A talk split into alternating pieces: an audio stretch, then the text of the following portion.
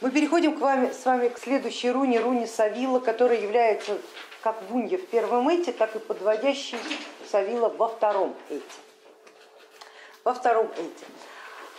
Второй эт, напоминаю, был нужен для того, чтобы мы разработали, выработали и осознали некие качества, которые нужны сознанию для того, чтобы сила первого это всегда присутствовала и была приложима к окружающей реальности. И вот все эти качества, восемь обязательных, необходимых и достаточных, выражены в рунах второго это.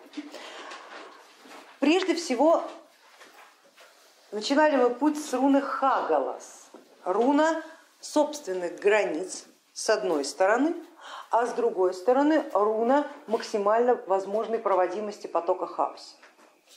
Это вот осознание собственных возможностей проводить элементы новизны. Причем не просто проводить, а прикладывать их к существующей реальности, так, чтобы реальность развивалась, но не разрушалась. От чего это зависит, степень хаоса, которую способна проводить ваше, ваше, ваше сознание? От вашей собственной внутренней структуры информационной, вашего я есть, а также из всего, что там набито. И это нам показывала руна Наутис. Какова степень вашей памятливости? То есть сколь много информации у вас в сознании, не просто набитой, как барахло в шкафу, а упорядоченной в схему, в причинно-следственные связи. Что, сколь много вы поняли из своего прошлого, сколь много вы уже осознали. Истинная нужда заключается в том, что то, что не нужно, уже отсеялось, либо реализовано, либо осознанно как действительно не нужно. С точки зрения воина, конечно, с точки зрения купца там есть совершенно другие объяснения. Эта мулечка ярко блестит, да? эта штучечка показывает мое благосостояние и так далее. Воин на такие цацки не разменивается. А мы все-таки говорим о воинской касте. И Наут показала, насколько вы действительно включены а, в систему прошлого, насколько вы способны брать из нее информацию, правильно употреблять, тем самым усложняя свою собственную внутреннюю структуру. Маятник, раскачивающийся от точки здесь и сейчас ближе к первооснове традиции и стремящийся к первооснове порядка, в большей степени делает сознание объемным способным на абстрактное мышление, то, на что не способны на абстрактное мышление представители нижних каст. Они на абстрактное мышление не способны. Это, кстати, вам еще один ключ для осознания, для понимания, кто есть кто. На какой объем качнется ваш маятник в прошлое, но точно такой же качнется он и в будущее, так говорит закон. И следующая руна Иса, она показывала, во-первых, степень вашей устойчивости во всей этой системе. С одной стороны, с другой стороны, она показывала вам а, что самое главное является во всей вашей системе сознания? Ну, понятно, память. Да, память это очень важно. Но должен же быть какой-то алгоритм, какую память брать, какую информацию искать. Даже когда мы в интернет лезем, мы всегда формируем какой-то поисковый запрос.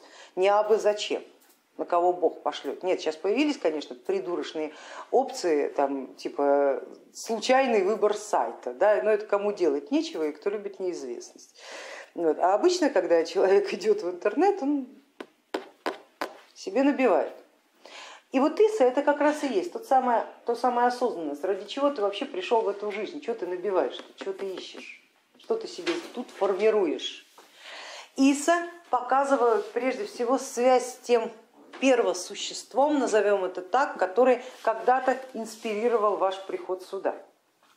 По одной ему известной цели сейчас мы этой темы касаться не будем.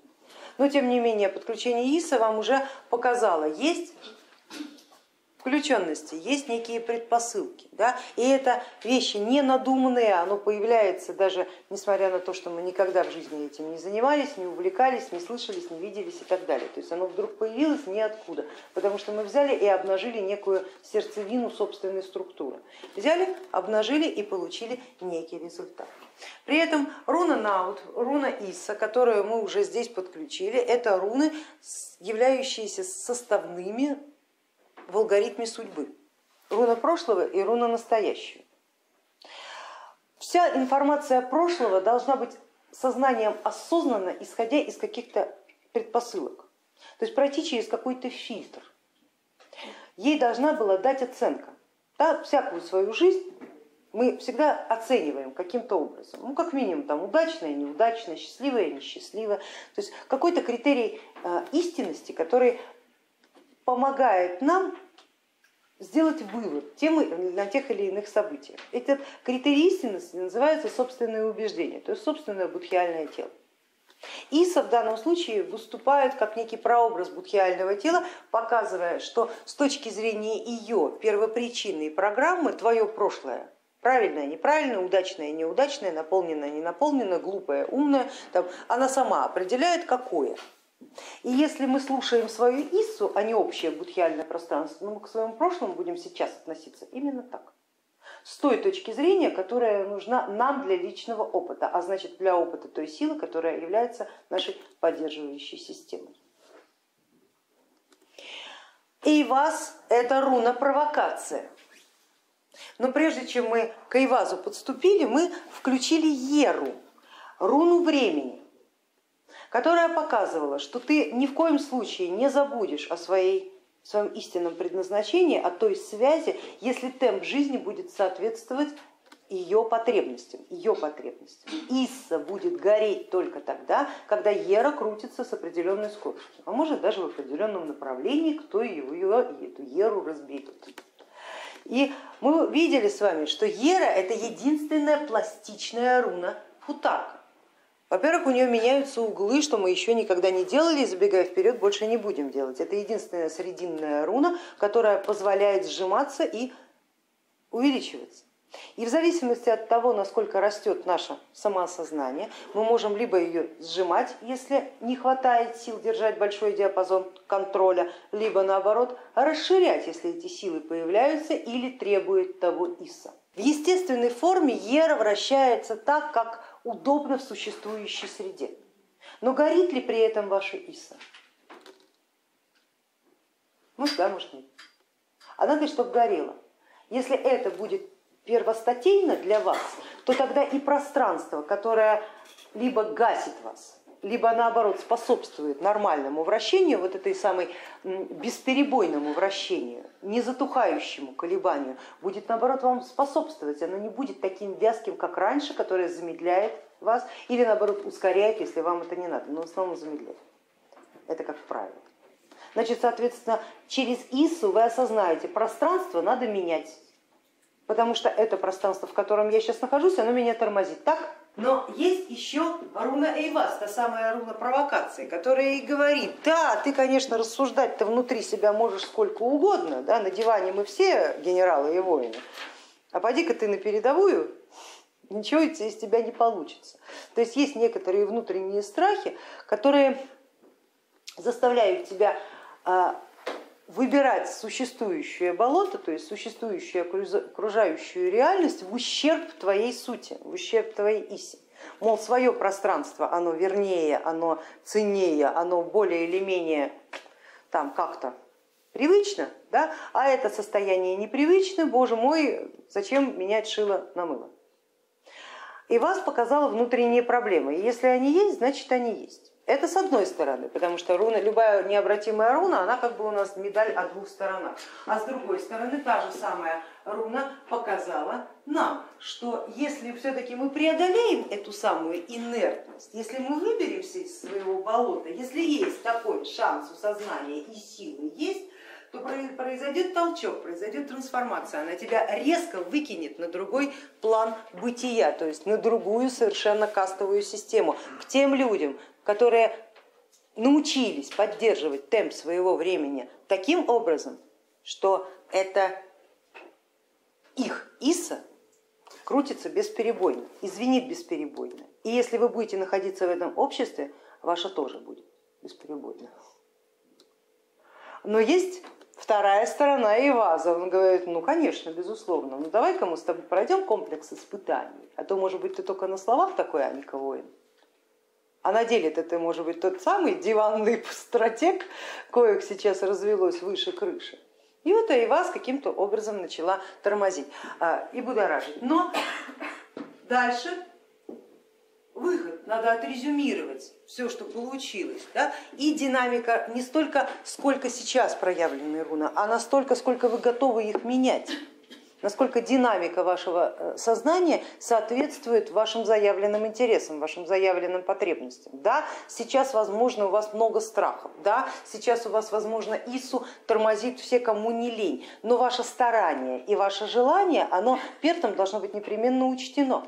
И тогда программа судьбы будет в большей степени благоворить вашему развитию и той самой динамике. Да, конечно, это не ромашки, безусловно, это не э, самое приятное пространство и не самая приятная судьба, потому что она будет связана с постоянными испытаниями, с постоянными провокациями, с постоянными движением вперед, никогда не отдыхать, только двигаться к цели, к цели, к цели, к цели, к цели, и перт это обязательно учтет предполагая, что вы все-таки можете добиться, дойти до результата, или же напротив, Перт увидит, что динамика слабая, что э, и потребности низкие, и э, желание их реализовать еще того меньше, да, соответствующая судьба и должна выдана быть человека, как программа обеспечения его в будущее. То есть любой человек нужен, вопрос зачем?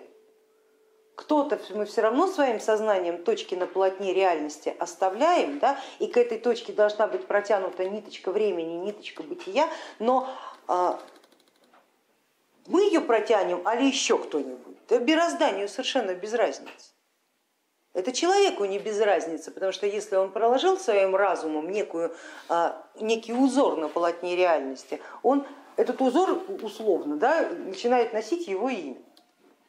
То есть он получает некое, некое ментальное, можно сказать, бессмертие или, по крайней мере, долголетие. А если он махнулся в сознание, я хочу там для этого мира сделать мир во всем мире, осчастливить всех, чтобы больше, например, ну, не было больных людей, да, ну, больше вот не было сирот. Мечтает он, так хорошо размахнулся, так хорошо заявился, а потом из тух. А точка-то уже проставлена, да, точку-то стирать никто не будет. Значит, до этой точки дойдет кто-нибудь другой, явно не ты. И все твои мечты по боку, все твои стремления попусту. Для кого-то другого ты проложил вектор направления, а сам по нему не пошел. Может быть такое, может быть и такое.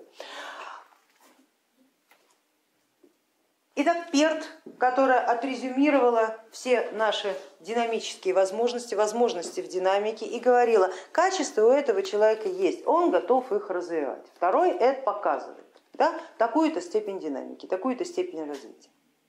И, соответственно, альгиз, как руна защищающая, как руна фиксирующая человека в определенной касте, это как прописка в системе. Представьте себе, есть хроники Акаши, да, и в этих хрониках есть там книги жизни, как их называют различных. И вот в зависимости от того, в какую книгу жизни человек, имя человека вписывается, так и прописывается его судьба. В книгу земледельцев одна судьба, в книгу купцов одна, другая судьба, в книгу воинов третья судьба. И вот в данный момент Руна Альгиз говорит, ну, тут при всех прочих равных условиях вот так можно. Да?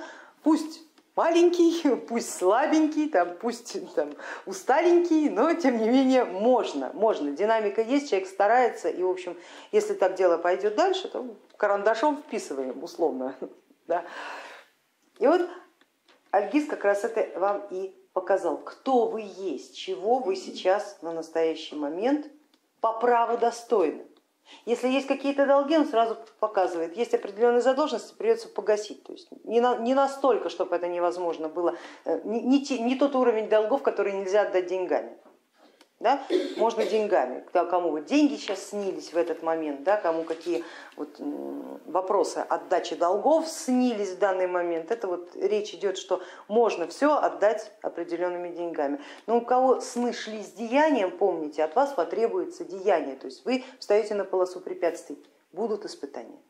Будут испытания, будут испытания. Вы должны быть к этому готовы, чтобы по праву утвердиться в той книге жизни, куда вписал вас Хеймдаль. Соответственно, это право предполагает а, не только обязанности, которые, которые накладывает на вас реальность, но и возможности, которые она вам под это дает. Вот возможности выражаются в руне Саила. Руна, связанная с первоосновом добро.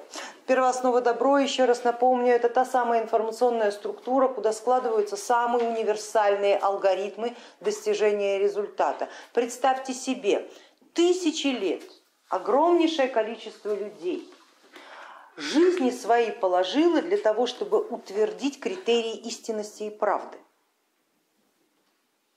Что такое успех?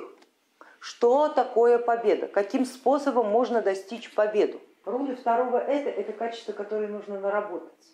А значит, не стоит просто надеяться, что вы будете, находясь в руне, созерцать внутренне происходящее с вами. Этого было достаточно на первом эти. Силы, вложенные в вас, требовали лишь пробуждения.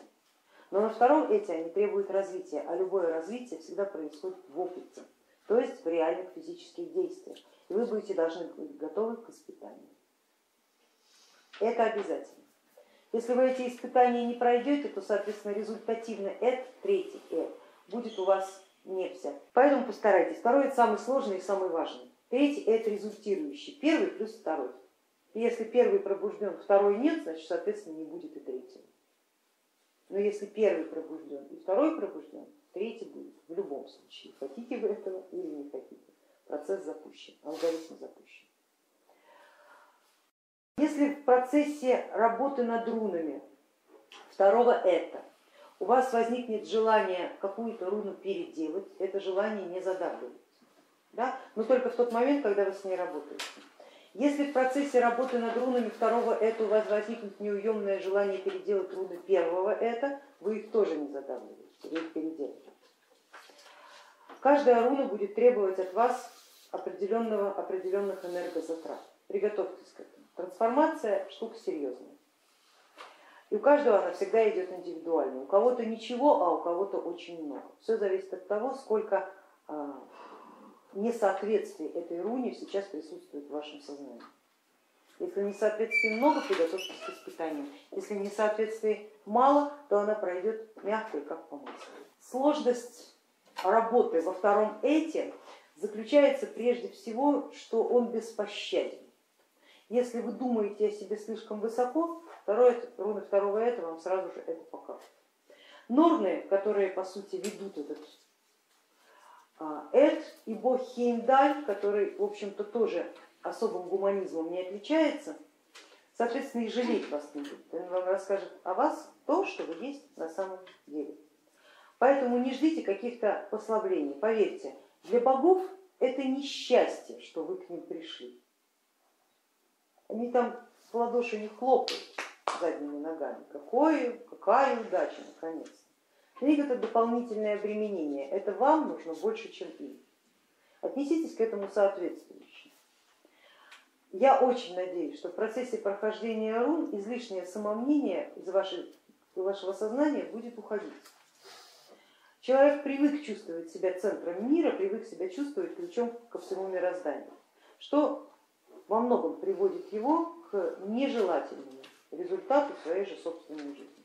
Поэтому постарайтесь научиться смотреть на себя как на одну из частей этого мира и поверьте, совсем не будет.